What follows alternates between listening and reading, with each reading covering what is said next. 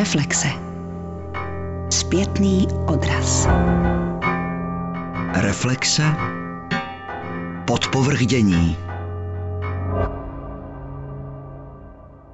Činoherní klub v Pražské ulici ve Smečkách založili v roce 1965 dva spolužáci z Damu, režisér a dramatik Ladislav Smoček a dramaturg Jaroslav Vostrý.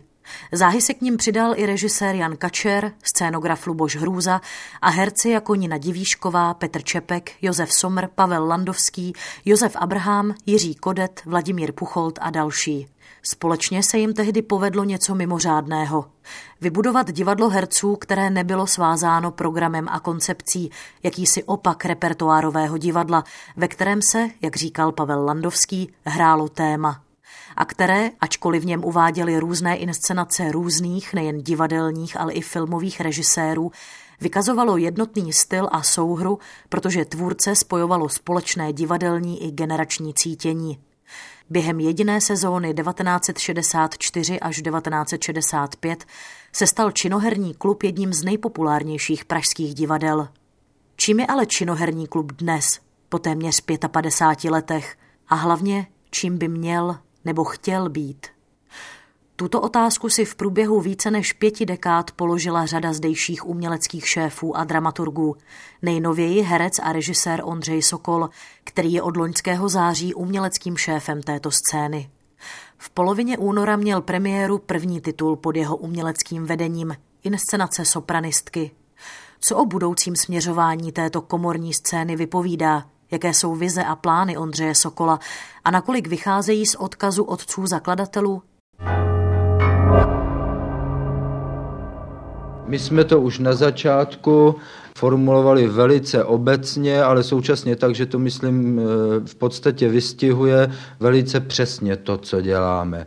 Zkoumání možností člověka. My jsme si hned na začátku říkali, že i nejvážnější věci člověka budeme patrně asi zkoumat prostředky komiky.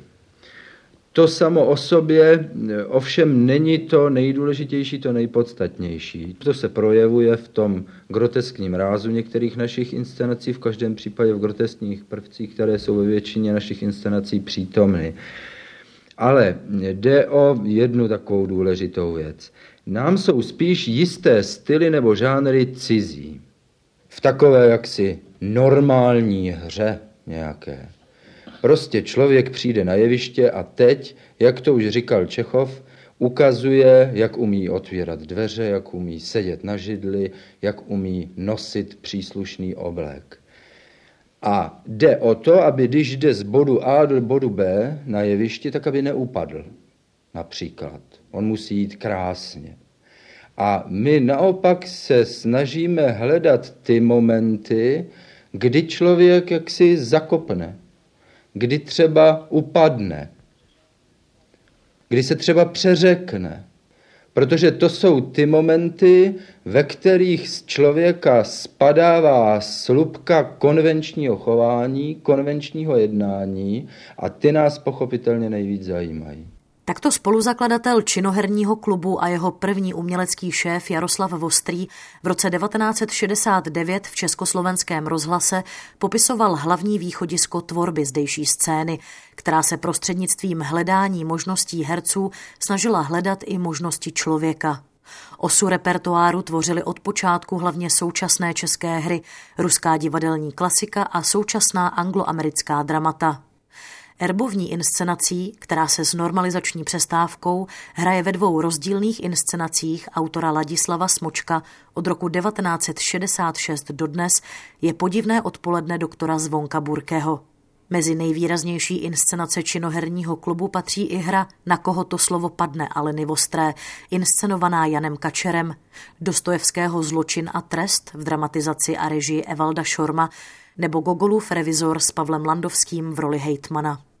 Současný ředitel činoherního klubu Vladimír Procházka přišel do divadla v roce 1978 a až do roku 1994 zde působil jako dramaturg. Za Asi vůbec nejvýznamnější období činoherního klubu se dá označit to sedmileté období po jeho otevření.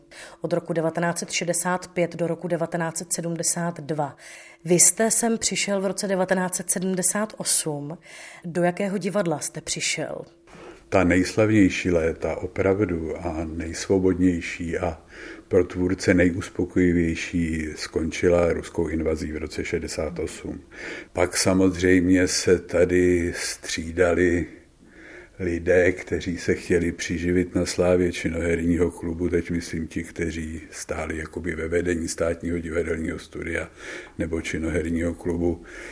Byla tady evidentní snaha o likvidaci toho divadla, která svým způsobem vyvrcholila v roce 80. jeho přičleněním k divadlu na Vinohradech. Tam bylo tehdy jasné, že hlavní úkol, který pan ředitel Míka měl, bylo ten činohrák likvidovat. Ale budíš řečeno, jak plynul čas, tak jemu jednak docházely síly a jednak ta soudržnost toho souboru byla tak úžasná, že se to prostě nepovedlo. Čili já, když jsem sem přišel v tom 78., tak tady byli všichni ti ještě nejslavnější herci, ale už tady z těch původních zakladatelů byl jenom Láďa Smoček, který přestal uvádět svoje hry a věnoval se jenom režii. Takže já jsem tu zažil prostě všechny nejslavnější herce, co s tím divadlem byli spojeni, ale ten soubor byl neurotický, nervózní, opatrný ke všemu novému, co jsem přicházel. Přišel tehdy pak také nový šéf Jiří Daněk v roce 80, nemýlím-li se, na kterého se vzpomíná rozporuplně, ale on má tu největší zásluhu na tom, že to divadlo přežilo. V 80. letech se podařilo divadlo stabilizovat a dát mu jasnou dramaturgicko-inscenační koncepci, která vycházela ze snahy postihnout deformovanou podobu lidské existence. Režijně se nejvýrazněji uplatňovali Ladislav Smoček nebo Ivo Krobot. A Vladimír Procházka o této dekádě říká. Ne vždycky jsme v 80. letech v Činoherním klubu dělali to, co jsme chtěli, ale nikdy jsme nedělali to, co jsme nechtěli. S rokem 1989 přišla samozřejmě velká naděje. Činoherní klub se hrál v tomto období vůbec významnou roli, protože právě tady se formovalo občanské fórum. Ale zároveň přišla etapa, která byla poněkud komplikovaná. Já si dovolím citaci z vašich webových stránek, kde vy píšete, Divadlo procházelo obdobím tvůrčí renesance, procesem obnovování souboru, hledáním mladých zpřízněných tvůrců a znovu objevováním činoherního klubu Divákovi. S čím se v podstatě po tom roce 1989 v těch 90. letech potýkalo? Přišel znovu do divadla jako šéf Jaroslav Ostrý, za jehož ředitelování došlo k osamostatnění činoherního klubu, což bylo poprvé, protože vznikl jako součást státního divadelního studia a v roce 89 jsme ještě patřili pod divadlo na Vinohradech. Myšlenkově a repertoárově se nemusel nijak zásadně obnovovat. Za Ostrýho naopak to znamenalo jednoznačně návrat k těm původním východiskům činoherního klubu. Následovalo velice rozporuplné šéfování Vlada Strniska, kterýho jsme si sami vybrali, protože on tady předtím dělal velice úspěšné a kvalitní inscenace. No nicméně on to divadlo začal vést tak, že řada z nás z něj vyskákala postupně. Přišel se Michal Lang tehda, který podle mě dělal vynikající inscenace Lecova zabijáka Joea například. Ale řekl bych, že to období bylo takový nesoustavný když už to stadiskovo šéfování nějak se opravdu přežilo, tak se za mnou herci dostavili, jestli bych se nezúčastnil konkurzu na šéfa divadla, no a tak jsem se sem vrátil. To už mluvíme o roce 1999. Tři roky na to se divadlo transformovalo z příspěvkové organizace v obecně prospěšnou společnost. Co taková změna divadlu přinesla? Co to reálně pro to divadlo znamenalo? To začalo kolem roku 2000-2001, kdy přišel magistrát s tím, že by se měla transformovat vlastně všechna pražská divadla. Vznikalo to horem pádem, bylo to nepřipravené, my jsme se tehdy vůči tomu výrazně ohradili. Magistrát to ku podivu uznal a nechali si zpracovat takovou velice obsáhlou právní, ekonomickou analýzu. A s tím už já jsem, musím říct, velmi souhlasil, protože mi přišlo, že i když už samozřejmě nikdo nám do repertoáru nemluvil, ale ta naprostá závislost v těch ekonomických otázkách, která nutně samozřejmě souvisí s těma otázkama tvůrčíma a kdy opravdu magistrát musel schvalovat úplně všechno v té ekonomické oblasti, že to divadlu moc neprospívalo. No a v roce 2002 jsme se teda transformovali v obecně prospěšnou společnost, což má tu výhodu, že vlastně z prostředky, které získáte prostřednictvím víceletého grantu, můžete nakládat mnohem svobodněji než s příspěvkem pro příspěvkovou organizaci. Má to samozřejmě i svoje nevýhody, protože ten příspěvek je jistá jistota, když to o ten grant musíte každé čtyři roky znovu usilovat a nikde není psáno, že ho dostanete nebo že ho dostanete v odpovídající výši. A zatímco příspěvkovým organizacím například se rozpočet pravidelně zvyšuje, tak grant zůstává po ty čtyři roky stejný. Zeptám se konkrétně, o jaké výši se bavíme, když mluvíme o tom grantu. Momentálně teda musím říct, že se nám podařilo na ten další čtyřletý grant, který začíná rokem 19, navýšení o zhruba milion a něco, takže máme první dva roky 20 milionů na rok a další dva roky 20 a půl. Co to znamená reálně? Kolik inscenací jste schopni uvést? Chápu, že každá inscenace je různě nákladná. Ten grant má svá pravidla. Jedním z nich je počet povinných inscenací, což je u nás dvě. Druhým je počet povinných představení, které musíte za rok odehrát. To my bohatě překračujeme.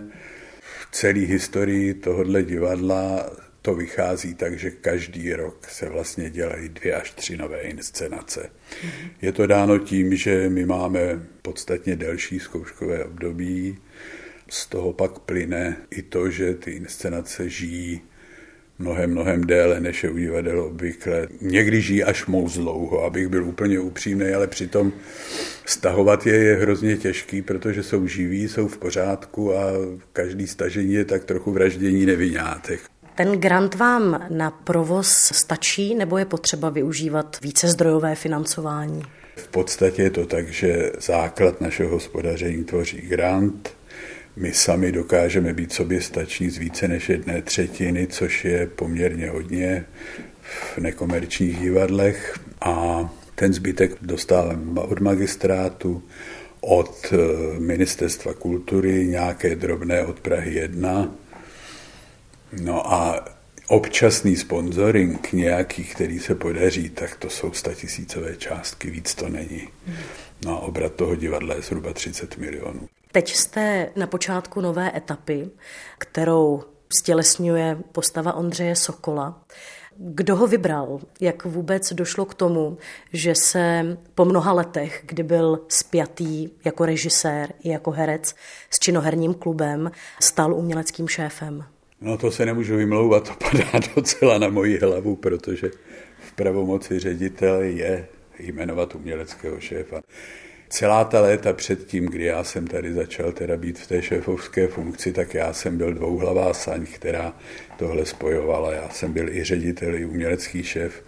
Intenzivně jsem cítil, že je potřeba některé věci tady nepochybně oživit, On jako režisér má k té základní činoherácké poetice nejblíž. Já rád uvádím komickou historku, jak jsme na té premiéře Osiřelého západu, tedy v roce 2002, seděli s Láďou Smočkem vedle sebe a on se také mě naklonil a říkal, hele, ten Sokol režíruje, jak kdyby to divadlo zakládal. A já si myslím, že Ondřej Sokol se opravdu v drtivé většině svých inscenací osvědčil jako člověk, který tomu, co činoherák dělá, rozumí, bere to za své a samozřejmě svým způsobem má schopnosti to posunout na základě těch našich milých a základních východisek dál. Prostě lehce to modernizovat všechno.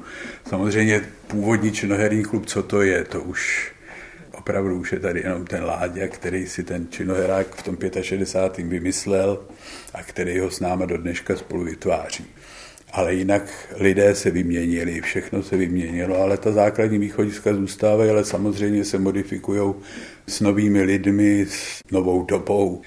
Ale já osobně jsem byl přesvědčen, že jestli to někdo ještě má vést v duchu původního činoherního klubu, nebo z něj alespoň vycházet, a jestli se to má ještě jmenovat činoherní klub, tak je to Ondřej Sokol. Ondřej Sokol nastoupil do činoherního klubu jako herec přesně před 20 lety v roce 1999. O tři roky později se tu poprvé uvedl jako režisér, když přeložil a nastudoval hru britského dramatika Martina McDonaha, za kterou získal cenu Alfreda Radoka 2002 v kategorii Hra roku a Talent roku a také cenu Tálie pro umělce do 33 let. Následovaly další hry Martina McDonaha nebo amerického dramatika Davida Mameta.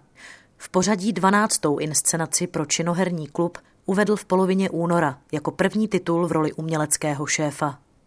Jde o hru sopranistky podle románu skotského spisovatele Alana Warnera z roku 1998, který získal ocenění Skotská kniha roku. Autorem dramatizace Warnerova textu je dramatik a scénárista Lee Hall.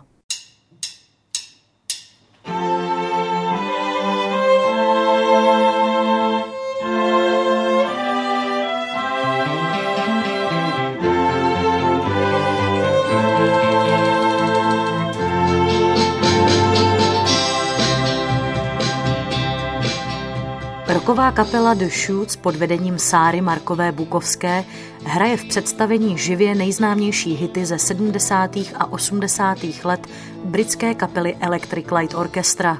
Sopranistky popisují cestu šesti, navenek drsných a neohrožených, dívek ze školy Pany Marie Matky ustavičné pomoci na pěveckou soutěž do Edinburgu a do pekla dodává k tomu režisér Ondřej Sokol. Je to takový ten první vejlet, kdy se jako rozhodnou, že se opravdu jako opijou a opravdu si to jako užijou. Dost se jim tako vymkne z ruky, že udělají několik skandálů v několika non-stop podnicích v Edinburgu. Některý skončí na záchytce, některý v nemocnici, některý na policii.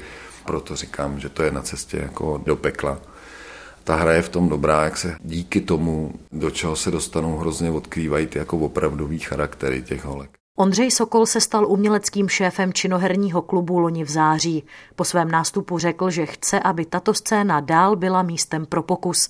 A jak do této koncepce zapadá titul sopranistky? Tahle hra je z mnoha ohledů jako velký experiment pro činohrák. Jsme ještě nikdy tady nedělali hru, kde by hrála živá roková kapela, živě se zpívalo já tomu odmítám říkat muzikál, ale je to jako obrovský pokus pro takovýhle divadlo, který nemá ani orchestřiště, ani nikdy nedělalo tento typ jako divadla. Je tady osm hereček, který v Činoheráku ještě nikdy nehráli. Autorem dramatizace z roku 2015 je Lee Hall. On přišel s překvapivým jevištním řešením, jakým a kam to posouvá ten narrativ nebo jeho možnosti. Ty holky projdou 60 různýma prostředíma. A Lee Hall přišel s tím, že tam hraje jenom jakoby těch šest holek a hrajou vlastně i veškerý ty chlapy, se kterými se potkají během toho výletu veškerý lidi, veškerý ty jeptišky, který jim dělají ty vychovatelky, veškerý lékaře, se kterými se potkají, což je na tom, myslím si, nejzajímavější na té dramatizaci. A nabízí to taky ohromný prostor právě pro ty herečky, že se můžou předvíst. Co by sopranistky vystoupí herečka Anna Fialová v alternaci s Berenikou Suchánkovou, Tereza Mašková v alternaci s Evou Burešovou, Petra Kosková, Alena Hladká, Marta Dancigerová a Anna Kotlíková. Já jsem opravdu nechtěl takový to herecký zpívání. Že jsem fakt chtěl to, ať jsou to jako holky, které když zaspívají, tak si člověk sedne na zadek, protože je to taky součást toho příběhu. Ty holky jsou ve věku, kdy mluví velmi sprostě, snaží se být jedna drsnější než druhá sama před sebou. Pak najednou, když spustějí a začnou zpívat, tak máte pocit, že jako komunikují snad s Bohem. Hledali jsme dlouho, dlouho a já jsem vlastně měl dvě podmínky, to, aby ty holky fakt jako výborně zpívaly a abych měl pocit, že mají jako komediální talent nebo talent pro tu hereckou zkratku. Také scéna Adama Pitry posouvá dosavadní možnosti činoherního klubu o kus dál. To znamená, že jsme jeviště vysunuli až přes asi sedm nebo osm řad jako dopředu, ty místa, které jsme zabrali, tak ty lidi jsme posadili na jeviště a ten tvar je takový jako atypický toho jeviště, je tak jako do L. Ty lidi sedějí z mnoha úhlů. Vlastně má to být celý takový poloimprovizovaný, jak se říká, gig, takový koncert. Jako. Proto jsme zvolili i takový jako netradiční řešení, jako jevištní. Titul, kterým Ondřej Sokol zahájil své působení v pozici uměleckého šéfa, vyvolal u diváků i kritiků rozporuplné reakce. Jana Paterová v divadelních novinách ho označuje za výkop mimo hřiště a píše Snad jde o marketingový tah, jak dostat do činoherního klubu také jiné diváky než ty, kteří zatím tvořili jeho spolehlivou návštěvnickou obec. Nic proti tomu, jen kdyby se to nedělo tak lacinou formou. A Marie Reslová ve své recenzi na serveru aktuálně CZ píše Kam se v téhle podivné legraci vytratila Sokolova noblesa, empatická ironie, intelektuální hravost a přesný smysl pro míru, jak je známe z jeho režií her Martina McDonaha nebo Davida Mameta, ví pámbu. Ondřeje Sokola jsem se v rozhovoru ptala nejen na inscenaci sopranistky, ale především na směr, kterým se činoherní klub vydává. Činoherní klub byl vždycky místo, kde se poměrně jako hodně pečovalo o to herectví. To znamená, že ten způsob toho hraní je poměrně specifický. Je to zejména díky panu Smočkovi, který od začátku až doteď je vůdčí osobností činoherního klubu a vlastně díky němu to skutečně jakoby má nějakou integritu, ten vývoj přístupu k tomu hraní. A myslím si, že to je to, co my musíme jako zachovat, nebo to, na čem chci nejvíc stavět. Tady není místo pro nějaký ty režijní exhibice. A nebo je, ale ve chvíli, kdy je dokážete jako vyjadřovat tím, co ty herci jako dělají na tom jevišti. To, co by to mělo mít novýho, si myslím je, že bych rád, aby jsme měli nějakou odvahu jako riskovat. Samozřejmě s tím, že se může stát, že často jako narazíme, ale myslím si, že už delší dobu se tady trochu jako sázelo na jistotu a to bych rád jako změnil. Myslím, že není už důvod být opatrný. Máte pocit, že by činoherní klub měl vystoupit ze stínu svojí vlastní legendy? Nebo že by měl předefinovat ty pilíře, na kterých tradičně a celá desetiletí stavěl a stál? A že by tyto principy měly dostat nějaký nový obsah? To je přesně to, jako, co bych tak jako chtěl udělat. To znamená jakoby navazovat na to nejcennější z té historie toho činoherního klubu. Já si myslím opravdu, je to přece jenom 50 let. Některé věci skutečně už funkční, dejme tomu, nejsou. Činoherní klub podle mě byl fakt nejslavnější v době, kdy jako měl největší odvahu. Chtěl bych, aby lidi, když sem přijdou, věděli, že se jim vždycky pokusíme nabídnout jakoby něco, co třeba jinde není, nebo že ty inscenace budou mít nějaký jako rozměr něčeho, co se tady třeba ještě nedělalo. To, o čem mluvíte, jste zhmotnil inscenací sopranistky?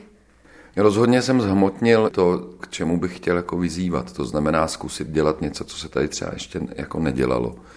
Což eh, sopranistky určitě jsou s tím, že se samozřejmě s tím velmi pereme, jak technicky, tak co se týká přístupu jako maloměstského publika nebo prostě lidí, kteří nejsou třeba zvyklí na nějaké věci na jevišti. Rozhodně jsem spokojený s tím, že jsme opravdu jako byli odvážní. Nejsem ještě fakt spokojený s tím, tady se nikdy třeba nedělala inscenace s živou kapelou, kdyby se jako zpívalo. S tím se opravdu jako velmi pereme, tady na to není to divadlo jako uspůsobený. Chtěl jste sopranistkami provokovat? Nemám rád provokaci pro provokaci, ale tak ten text jako je provokativní. Ten nášup vulgarity je jako veliký na začátku.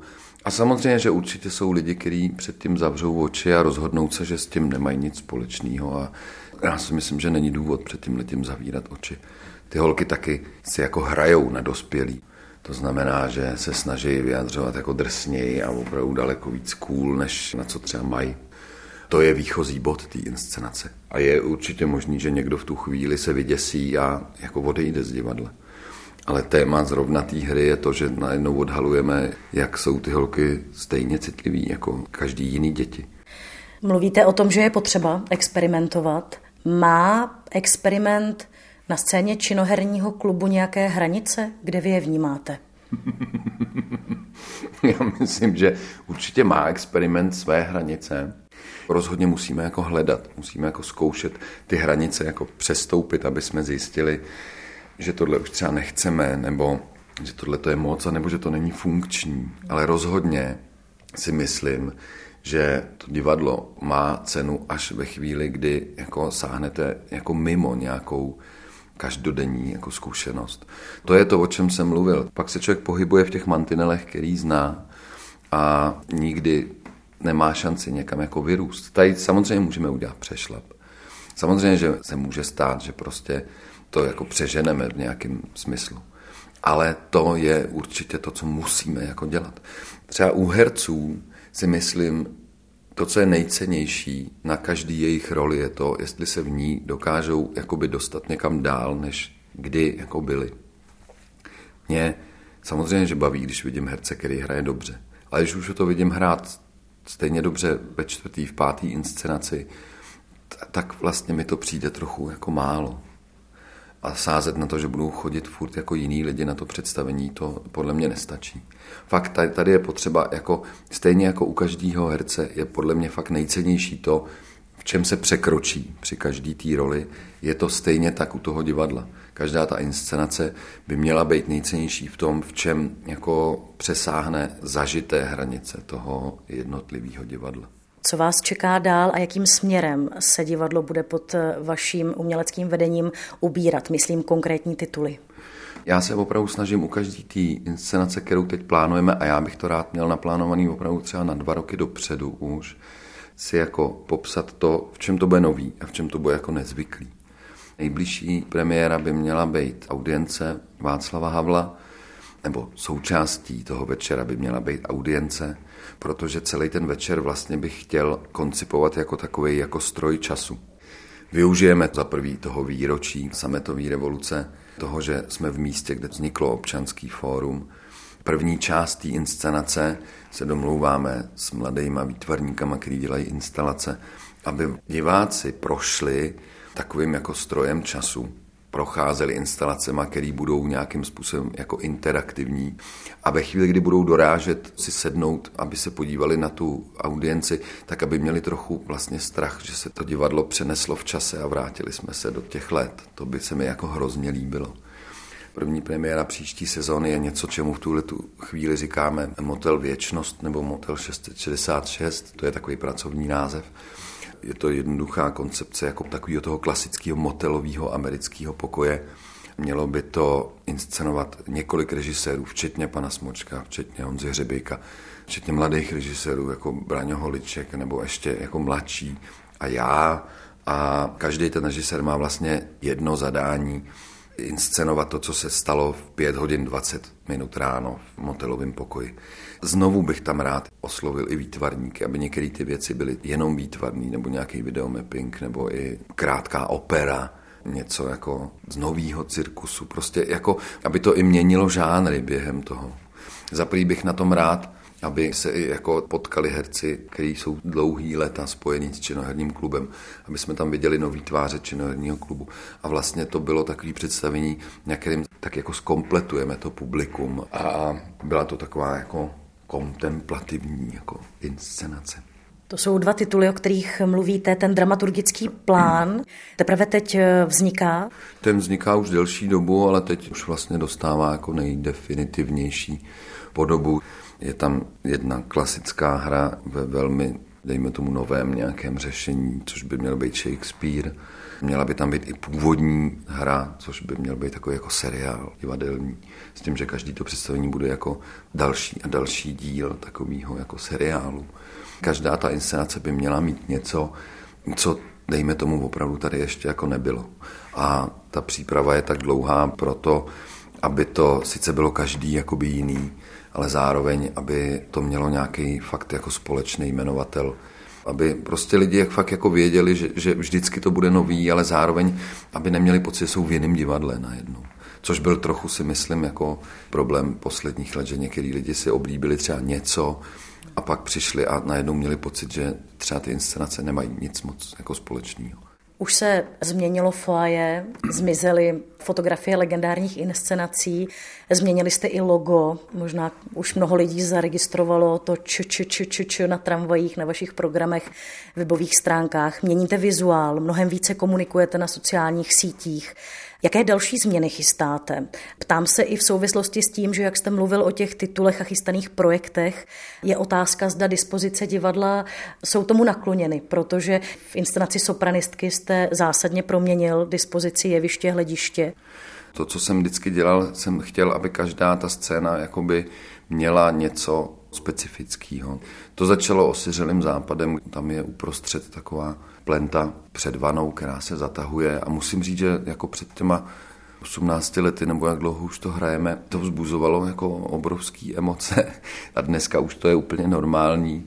To, že to divadlo má nějaké omezení, je sice pravda, ale myslím si, že zrovna omezení činoherního klubu je jedna z věcí, která tomu dává tu výjimečnost a toho genialoci, který to má. To jeviště je strašně málo hluboký, hrozně široký, že jo? je tam obrovská šikma, stěna, se kterou prostě nepohnete a to je rozhodně věc, kterou jako nechci bourat. Protože si myslím fakt, že ty omezení a to, že ten herec je jako fakt na tak strašný detail vystrčený před ty diváky, je něco, co tomu fakt dává výjimečnost. To znamená, některé věci bych chtěl zachovat, ale pak bych samozřejmě v některých věcech rád šel až tam, kam nám to jako dovolí, ta kreativita. Například? Takhle, my se chystáme, nebo já bych rád to divadlo v poměrně brzké době trochu přestavil, co se týká zázemí a foaje a vstupu do divadla a všech těchto těch věcí. Vlastně pracujeme na tom, aby jsme získali od Prahy dotaci na přestavbu. Ten činoherní klub, to, co býval, byl takový bunkr ukrytý ve sklepě, kam lidi se chodili jako schovat před tím, co se dělo venku. Což fungovalo za toho totáče a mělo to svůj velký smysl. Všem teď je to podle mě už trochu opačně, že to divadlo musí naopak začít jako dejchat na tu ulici, musí být, začít jako otevřený tomu městu. Musí naopak jakoby se s ním co nejvíc chtít jako propojit. Chtěl bych i trochu jako šáhnout jako do dispozic sálu s tím, že bychom udělali nový typ jako balkónu nad tím, odkud by byl takový jako nezvyklý pohled na tu scénu. Tam jsem se trochu inspiroval v Londýně v Trafalgar Studios, kde je prostě taková prudká elevace, že člověk skoro má pocit, že sedí jako na stropě a dívá se na to tak jako dolů, na to, co se děje. A potom každá ta inscenace jako by měla mít jako fakt něco zvláštního. Třeba u té audience je toto, si skoro nejsem jistý, jestli se pak ta výsledná audience nebude odehrávat. Tady je obrovský sklep pod náma, který téměř vypadá jako že už je hotová scéna. Jako tam si člověk opravdu přijde jako v tom pivovaru, v nějaký kanceláři. Jaké tvůrce byste rád do činohráku přivedl? A případně jaké nové mladé herecké tváře? Rozhodně si myslím, že musíme sem přivíst jakoby někoho mladého a od začátku toho člověka nějakým způsobem, to neblbý slovo vychovávat, ale pěstovat si někoho, kdo to tady pak převezme, až to já tady zase budu zavírat, jako sám za sebe. Já jsem sem chodil od malička. Moje maminka mě sem vodila už jako malýho chlapečka a s tím divadlem jsem spojený opravdu jako od doby, kdy jsem začal to divadlo vnímat. A myslím si, že se to na tom taky opravdu jako podepisuje. Což si myslím, že je hrozně důležitý, aby jsme udělali taky. Aby tady byl někdo, kdo od těch nejútlejších jako let uměleckých je součástí toho, co se tady snažíme, dejme tomu. Už Ladislav Smoček viděl sopranistky? Ono se to jakoby nemá říkat, ale na druhou stranu si říkám, proč ne. Nám se ta premiéra jako výjimečně nevyvedla. Tam to technicky jako šíleně nevyšlo a myslím, že to strašně poznamenalo ten výsledek. Já jsem byl vlastně nešťastný z toho, jak ta premiéra dopadne, ale tak to je život u divadla, to se prostě někdy stane. Někdy to vyjde výjimečně dobře, naopak daleko líp, než na co máte a někdy se to úplně podělá, což nám se tak jako stalo. Samozřejmě je to trochu nevýhodný, protože někteří kritici přijdou jenom na premiéru, už někdy jindy ne a hned potom napíšou. Venku se většinou skutečně píšou kritiky až potom, co ten člověk na to jde dvakrát což za mě je strašně dobře. Ale pan Smoček, tím se vracím k té odpovědi, pan Smoček byl na premiéře, takže samozřejmě s ním jsem se o tom radši ještě nebavil, protože já ani nemám jako moc chuť to jako řešit ve chvíli, kdy vím, jak moc to bylo jako špatně, ale to je život u divadla. A už jsem se naučil to nebrát zas tak fatálně a nehroutit se z toho. Na současné postavení činoherního klubu v kontextu pražské divadelní scény a změny přicházející s Ondřejem Sokolem jsem se nakonec zeptala také divadelní publicistky Jany Soprové. Činoherní klub v těch 60. letech vznikl jako malá scéna a ty malé scény, řekněme experimentálního typu, většinou mají nebo měly by mít trvanlivost tak sedm let. U nás, a není to tedy jenom u nás, ale u nás je to velmi výrazné, tyhle ty malé scény, které vznikly na konci 50. a v 60. letech, dalo by se říct, že nějak prodlužují svou éru téměř do nekonečna, když to řeknu ad absurdum, tak dokud zakladatelé nezemřou. Je to drsné, ale mluví to o podstatě toho problému, který je, protože jestliže se divadlo nějak profiluje právě jako se profiloval činoherní klub v těch 60. 70. letech jako divadlo, kam si herci chodí zahrát to, co je jejich srdci blízké a zaměřuje se to víceméně na psychologické herectví, které utkvěje lidem v paměti, tak potom cokoliv se s tím srovnává dalšího, už to nikdy není ono.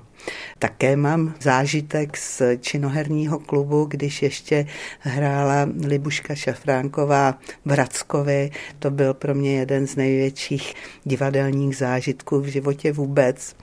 Od té doby jsem navštěvovala činoherní klub pravidelně ale opravdu už to nikdy nebylo ono, i když určitou úroveň toho hereckého souboru si zachovávali až řekněme do toho počátku 90. let. Pak tam došlo k několika kotrmelcům, kdy nebylo úplně jasné, kudy se to bude ubírat. Jedinou jistotou byl pan Ladislav Smoček, ale tím pádem došlo k takovému paradoxu, že tyhle ty malé experimentální scény nemůžou jet jenom na tom, aby tam režírovali staří bardi. Že jo? Takže bylo potřeba, aby tam přišel někdo nový. A mám pocit, že právě nejvíce tu novou krev tam přinesl Ondřej Sokol, který tam vlastně v podstatě hned po škole začal hrát, začal tam hostovat. Do povědomí diváků činoherního klubu se Ondřej Sokol zapsal spíše potom jako režisér a také jako překladatel uvedl tam tu takzvanou coolness dramatiku. V každém případě si myslím, že ten Ondřej Sokol je celkem logická volba, protože on byl ten, který nějak určoval cestu, kudy jít dál nebo naznačoval. Jak byste popsala, co s Ondřejem Sokolem do činoherního klubu přišlo? Jakým způsobem on odkazoval na ty principy činoherního klubu a co nového přinesl? Já mám velmi ráda anglickou, respektive irskou dramatiku, odkud podle mě přicházejí právě ty nové trendy, to, co se třeba u nás objeví až za 10, možná za 20 let.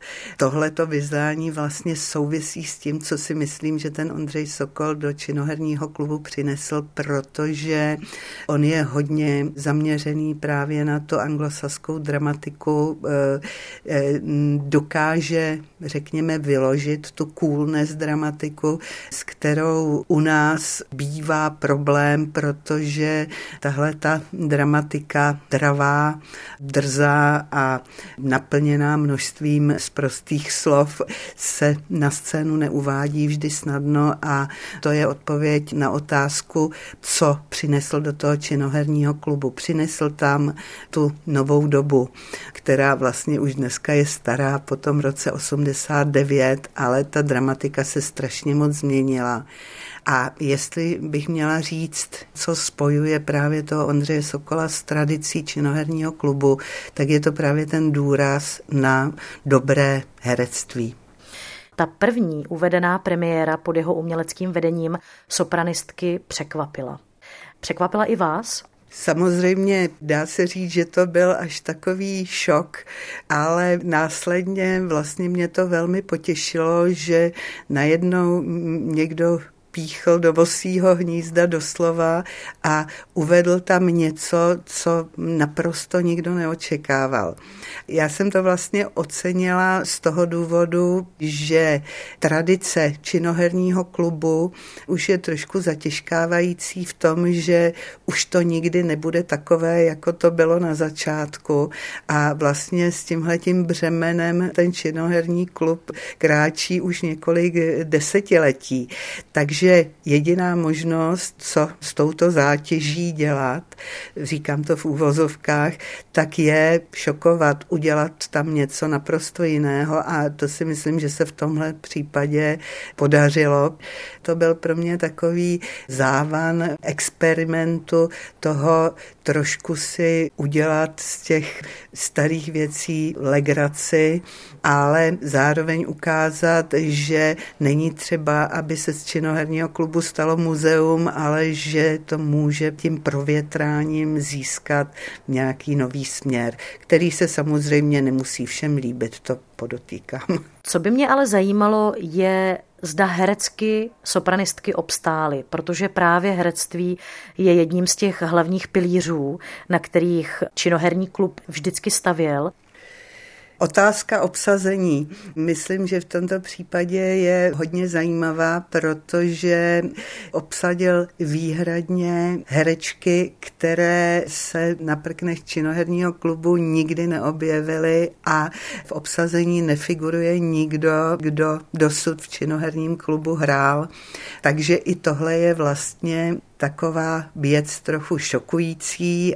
Z mého pohledu aspoň obsazení na první premiéře, které jsem viděla, bylo velmi dobře herecky vybráno. Za všechny bych jmenovala Anu Fialovou, Evu Burešovou, Alenu Hladkou, Martu Dancingerovou, což jsou herečky, které zároveň dokážou velmi dobře zpívat a myslím si, že právě pro tohle se podařilo vybrat ty správné správné typy, protože tam vlastně to herectví jde e, ruku v ruce s tou muzikou. Jakou zprávu Ondřej Sokol uvedením tohoto titulu vysílá směrem k divákům a nejenom k ním? Co se dá od nové etapy, která právě teď začíná čekat? Těžko usuzovat z jednoho titulu, který patrně byl ještě záměrně šokující, aby se ukázalo, že opravdu se tam udělá ten kotrmelec a začne něco nového. Asi se nemůžeme těšit na to, nebo starší diváci se nemůžou těšit na to, že to bude opravdu to pokračování těch hereckých koncertů psychologického typu ale že to bude nějaký typ experimentu, dravé, šokující divadlo, které se nemusí všem líbit. Ovšem, myslím si, že tohle to právě je úkolem těch malých scén, které se nemusí úplně starat o to, jestli zaplní stovky sedadel a tudíž jejich repertoár by měl být logicky konzervativnější. Vlastně se tady otvírají nové možnosti, které mohou směřovat opravdu k tomu modernímu divadlu, k tomu, čím vlastně ten činoherní klub začínal. Novými autory, mladými režiséry. Takže v tomhle to myslím, že se můžeme těšit, ale je pravda, že mnozí mohou být zklamáni že činoherní klub se změní naprosto diametrálně, bude jiný, než jsme ho znali dosud. Říká divadelní publicistka Jana Soprová. A se zvukem celostátní zkoušky sirén v pozadí končí i dnešní reflexe.